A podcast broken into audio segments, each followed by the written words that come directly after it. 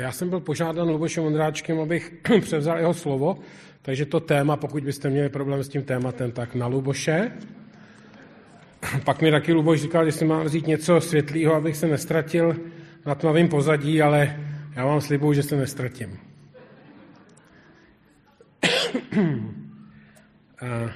Já si tady pustím budík nebo stopky. Víte, co znamená, když si kazatel položí na půl hodinky? Neznamená právě vůbec nic. Tak jo, takže ještě jednou pokoj vám všem. A téma dnešního kázání je část eh, verše z oddílu 9. kapitoly Evangelia podle Matouše. A ten název zní, proste tedy pána žně, aby poslal dělníky na svou žeň. A když to přečtu celé, tak už vidím, že jsem si to špatně vytisknul, tak já to přečtu od 36., ale je to od 35. to mělo být. Když uviděl zástupy, byl nad nimi hluboce pohnut, protože byli utrápení a sklíčení jako ovce, které nemají pastýře. Tehdy řekl svým učedníkům, žeň je velká, dělníků je však málo. Prosté tedy pána žně, aby poslal dělníky na svou žeň. A my, většina z nás zná tyhle verše, četli jsme je mnohokrát a stejně znovu, když je čteme nebo posloucháme, tak je v nich hloubka. A já jsem si tak nově uvědomil, znovu, znovu, znovu jsem si uvědomil, že tím motivem Pána Ježíše bylo, bylo pohnutí. Byla to lítost, byla to láska, byl hluboce pohnut a mám za to, že to přesně by měl být náš motiv, když eh, se nějak vztahujeme k tomuhle světu, k tomu světu kolem nás a k lidem, kteří tady žijí. Mělo by to být stejné jako u Pána Ježíše Krista, eh, pohnutí, lítost a láska k těm lidem, kteří jdou do zahynutí. A pán Ježíš žádá své učedníky, aby prosili, neboli aby se modlili, a je to zvláštní, on neříká běžte, ale říká modlete se, aby pán žně, což je Bůh, aby vyslal nebo poslal dělníky na svou žeň. Tak to je takové zvláštní a ukazuje to na dvě věci. Ukazuje to na důležitost přímluvné modlitby, to je taky známá věc, taková nová, nová informace, která se mě dotkla teďka před uh, dvěmi dny, když jsem byl v takovém osobním čase v Hernutu v Ochranově a tak jsem se dozvěděl takovou zajímavou věc, že vlastně předtím vůbec, než moravští bratři přišli do Hernutu, předtím, než uh, vlastně Kristian David se setkal s hrabitem Ludvíkem Nikolasem Cincendorfem, uh, než vůbec založili Hernhut, což je přesně 300 let mimochodem. Tenhle rok slavili 300. výročí První strom byl poražen 7. června 1722, takže 300 let. A tak vlastně předtím, než se tohle všechno stalo, tak tam byli dva muži, kteří se modlili.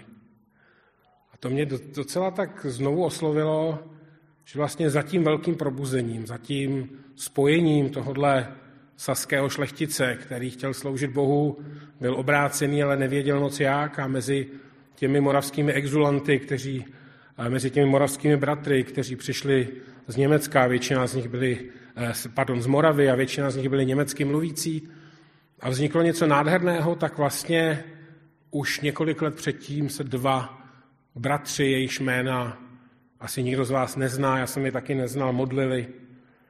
A jeden z nich se jmenoval Heist, druhý se jmenoval bratr Liner, jeden z nich byl osobní učitel Nikolase Cincendorfa a druhý byl, myslím, farář nebo služebník v tom kostele, v tom Berthesdorfu, kde vlastně Cincendorf bydlel a kde pak taky byl ten jeho zámek.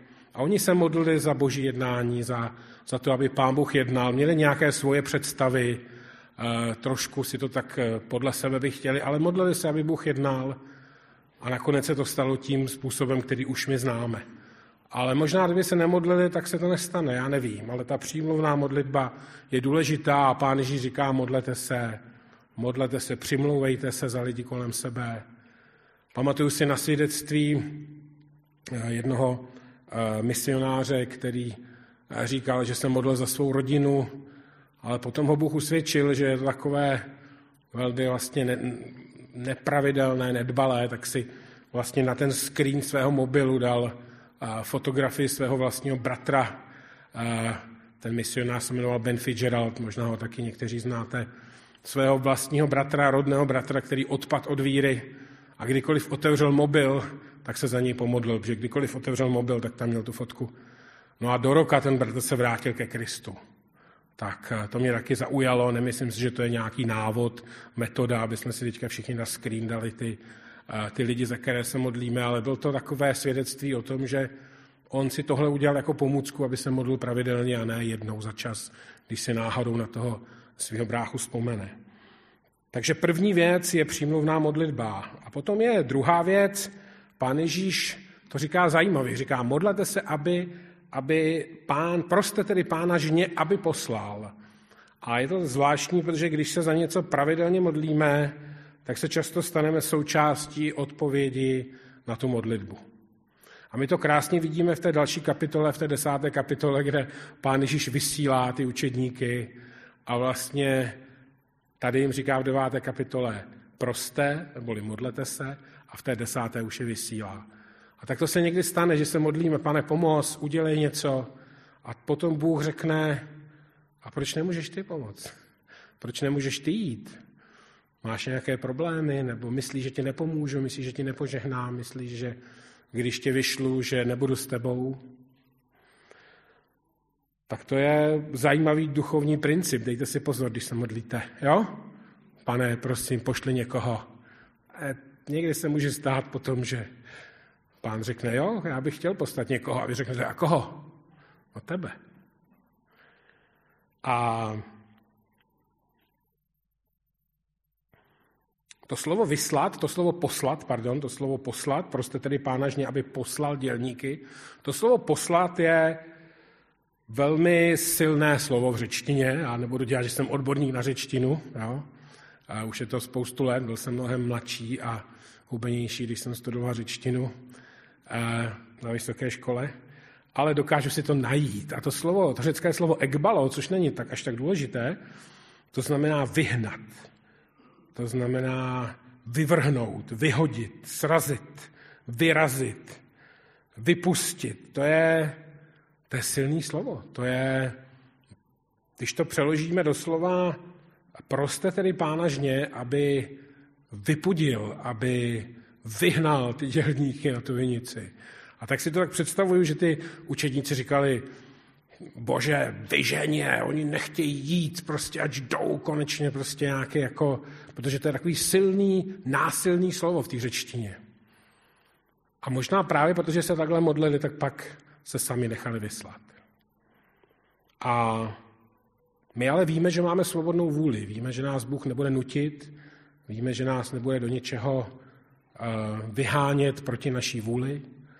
Víme, že Bůh nebude po nás chtít věci, s kterými nebudeme souhlasit. A tak tou podmínkou nechat se poslat, tou podmínkou podle mě je ochotné srdce. Ochotné srdce a právě to ochotné srdce často získáme na modlitbách, když se za věci modlíme. Máte takovou zkušenost?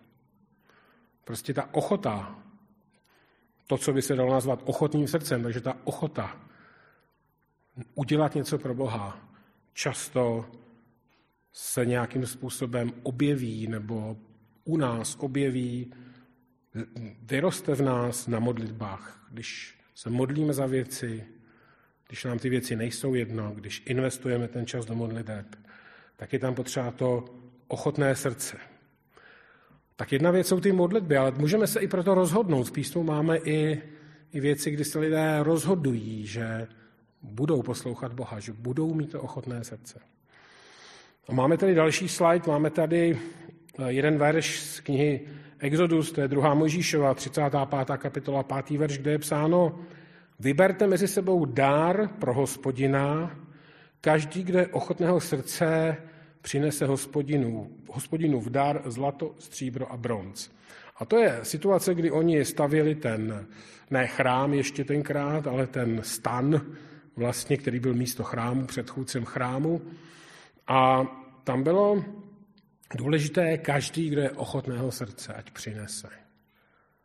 A pak je tam ještě jeden verš, ten jsem tam nedával, ten je, že vlastně všichni něco nosili. A to mi připomnělo církev. Každý se nějak podílel, každý tam něco dones. Ale ti, kteří měli ochotné srdce, ty přinesli ty nejcennější věci. Tak já mám za to, že to ochotné srdce je právě klíč k tomu, aby mohlo vzniknout něco ceného, aby mohlo vzniknout něco, něco velkého, aby Bůh mohl dělat velké věci.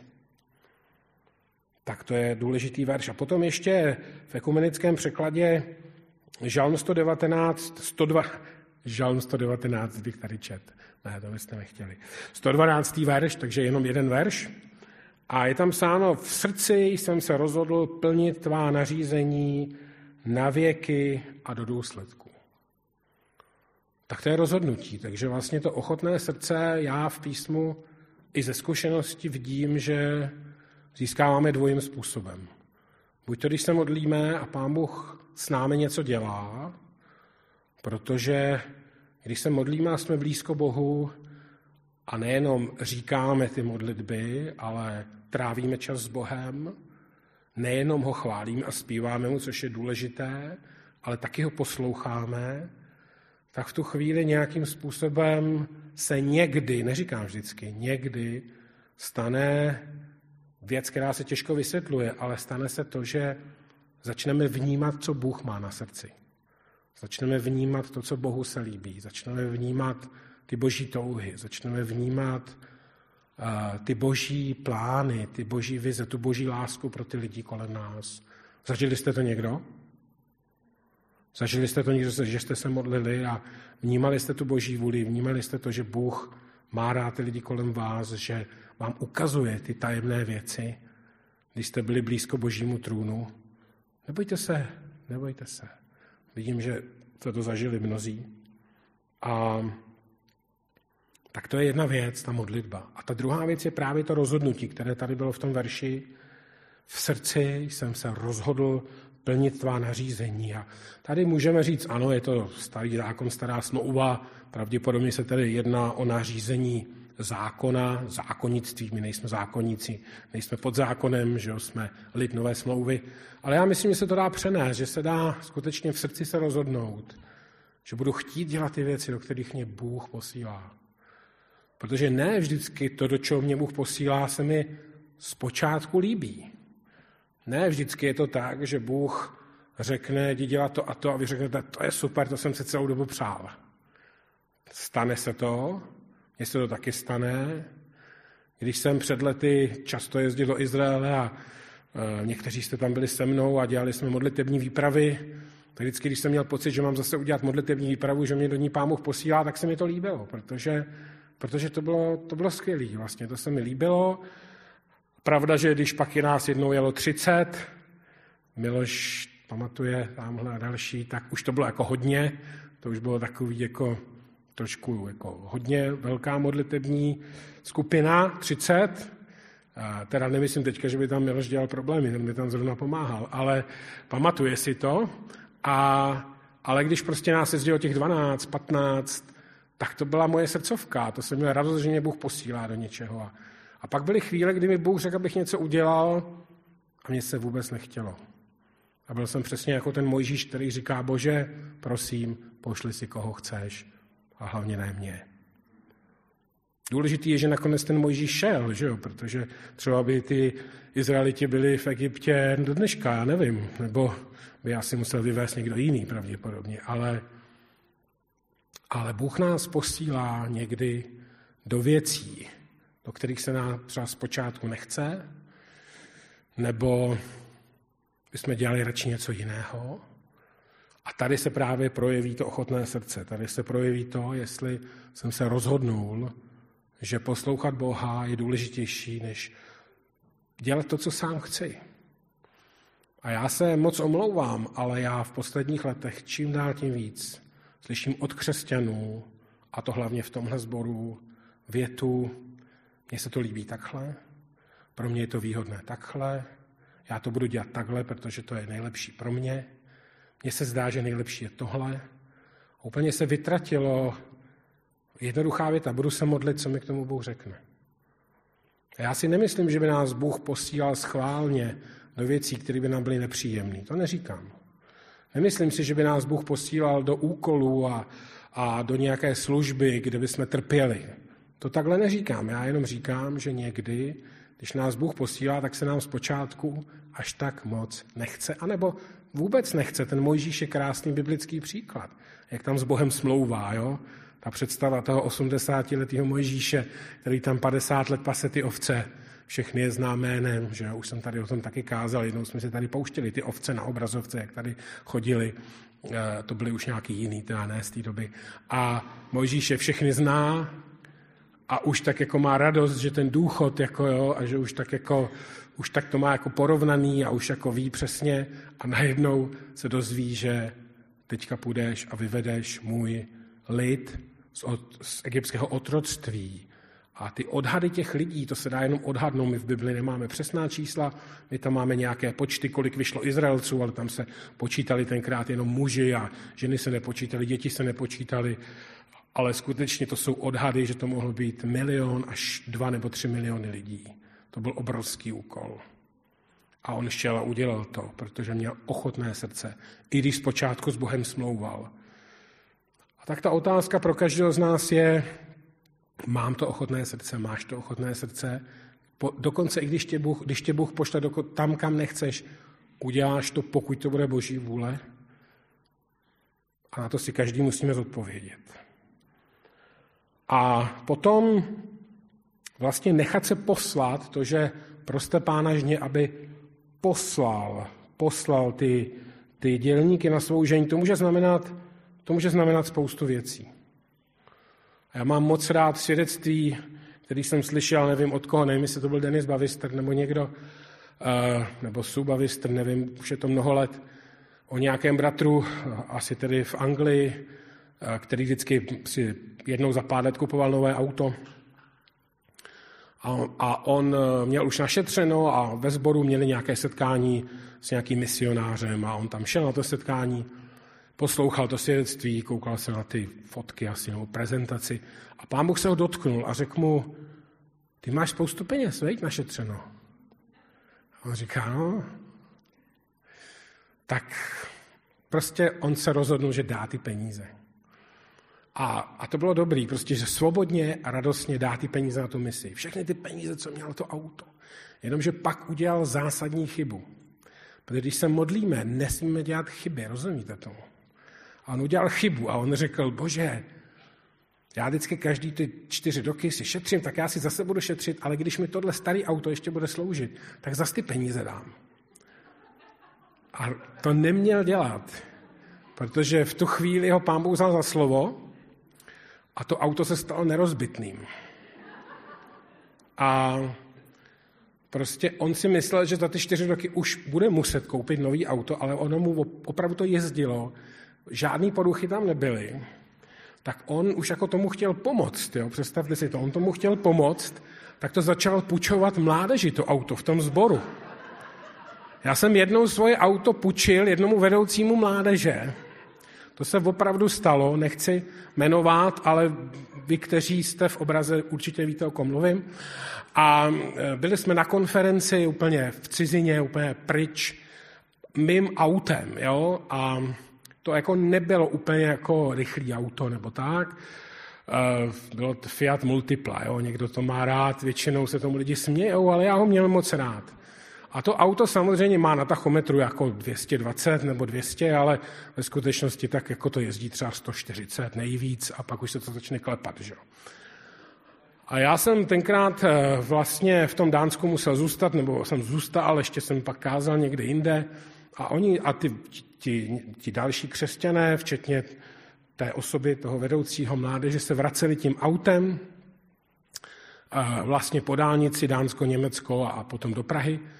A volají mi z Německa, z dálnice mi volají a říkají, máme problém s tím autem. Normálně mi takhle volají, jako máme problém s tím autem. A říkám, jaký je problém?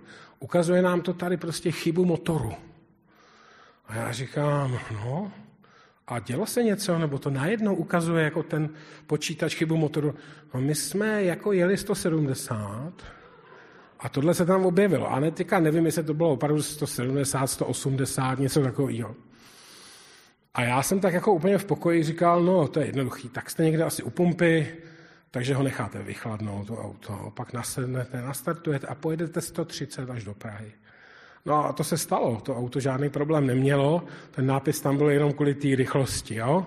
takže už víte asi, o kom jsem mluvil. A někteří, ale s autem se nic nestalo, to nebyla stížnost, to jenom říkám, že půjčovat auto mládeži někdy prostě takhle jako může třeba být zábavný nebo tak, zajímavý. A on, ten bratr v tom svědectví, půjčoval mládeži z toho sboru auto, protože si říkal, určitě ho nabouraj, určitě ho rozbijou. Ale ono to auto pořád jezdilo, že jo. Tak už potom jako říkal, ale ono už má takový jako světý ty gumy a už je takový. A nějaký lidi ze sboru už říkali, ten má ošuntělý auto, tenhle bratr, koupíme mu, koupíme mu nový gumy. A když to nevěděl, tak mu je nechali vyměnit, že jo. A on tam přišel, už tam měl nový ty gumy jo, a říkal jim, proč se nestaráte o svoje věci, proč se staráte o moje auto. Protože dal Bohu slib, že bude dávat ty peníze, dokud to auto bude jezdit. Jo. Takže e, musíte dát pozor, když se modlíte. Prostě jo, to takhle někdy je. A je to trošku i boží humor v tom samozřejmě. A takže nechat se poslat může znamenat prostě mnoho věcí. Nechat se poslat neznamená, že každý půjdeme na misi do Afriky. To prostě neznamená. Nebo do Chorvatska, nebo já nevím, kam se chodí na misi, různě prostě, nebo uh, na Dálný východ a uh, Ivana byla v tom stánu nějakým, nevím, radostán, radostánu, jo, prostě nějaký takový tyhle ty. To, to je, je to skvělý, ale může to znamenat spoustu jiných věcí. U tohohle bratra to bylo to, že dával peníze na auto na misi. Ale někdo další se modlí, někdo další se nechá vyslat tím, že, že těm misionářům pomáhá.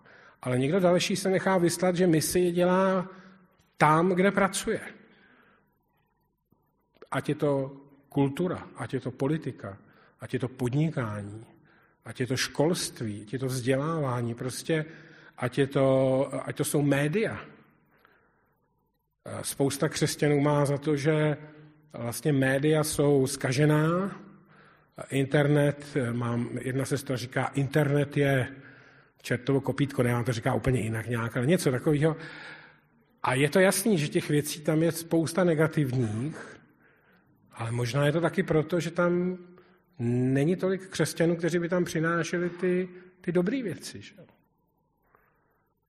Možná to není jenom o té Africe, možná ta tvoje Afrika bude tam, kde studuješ, tam, kde pracuješ.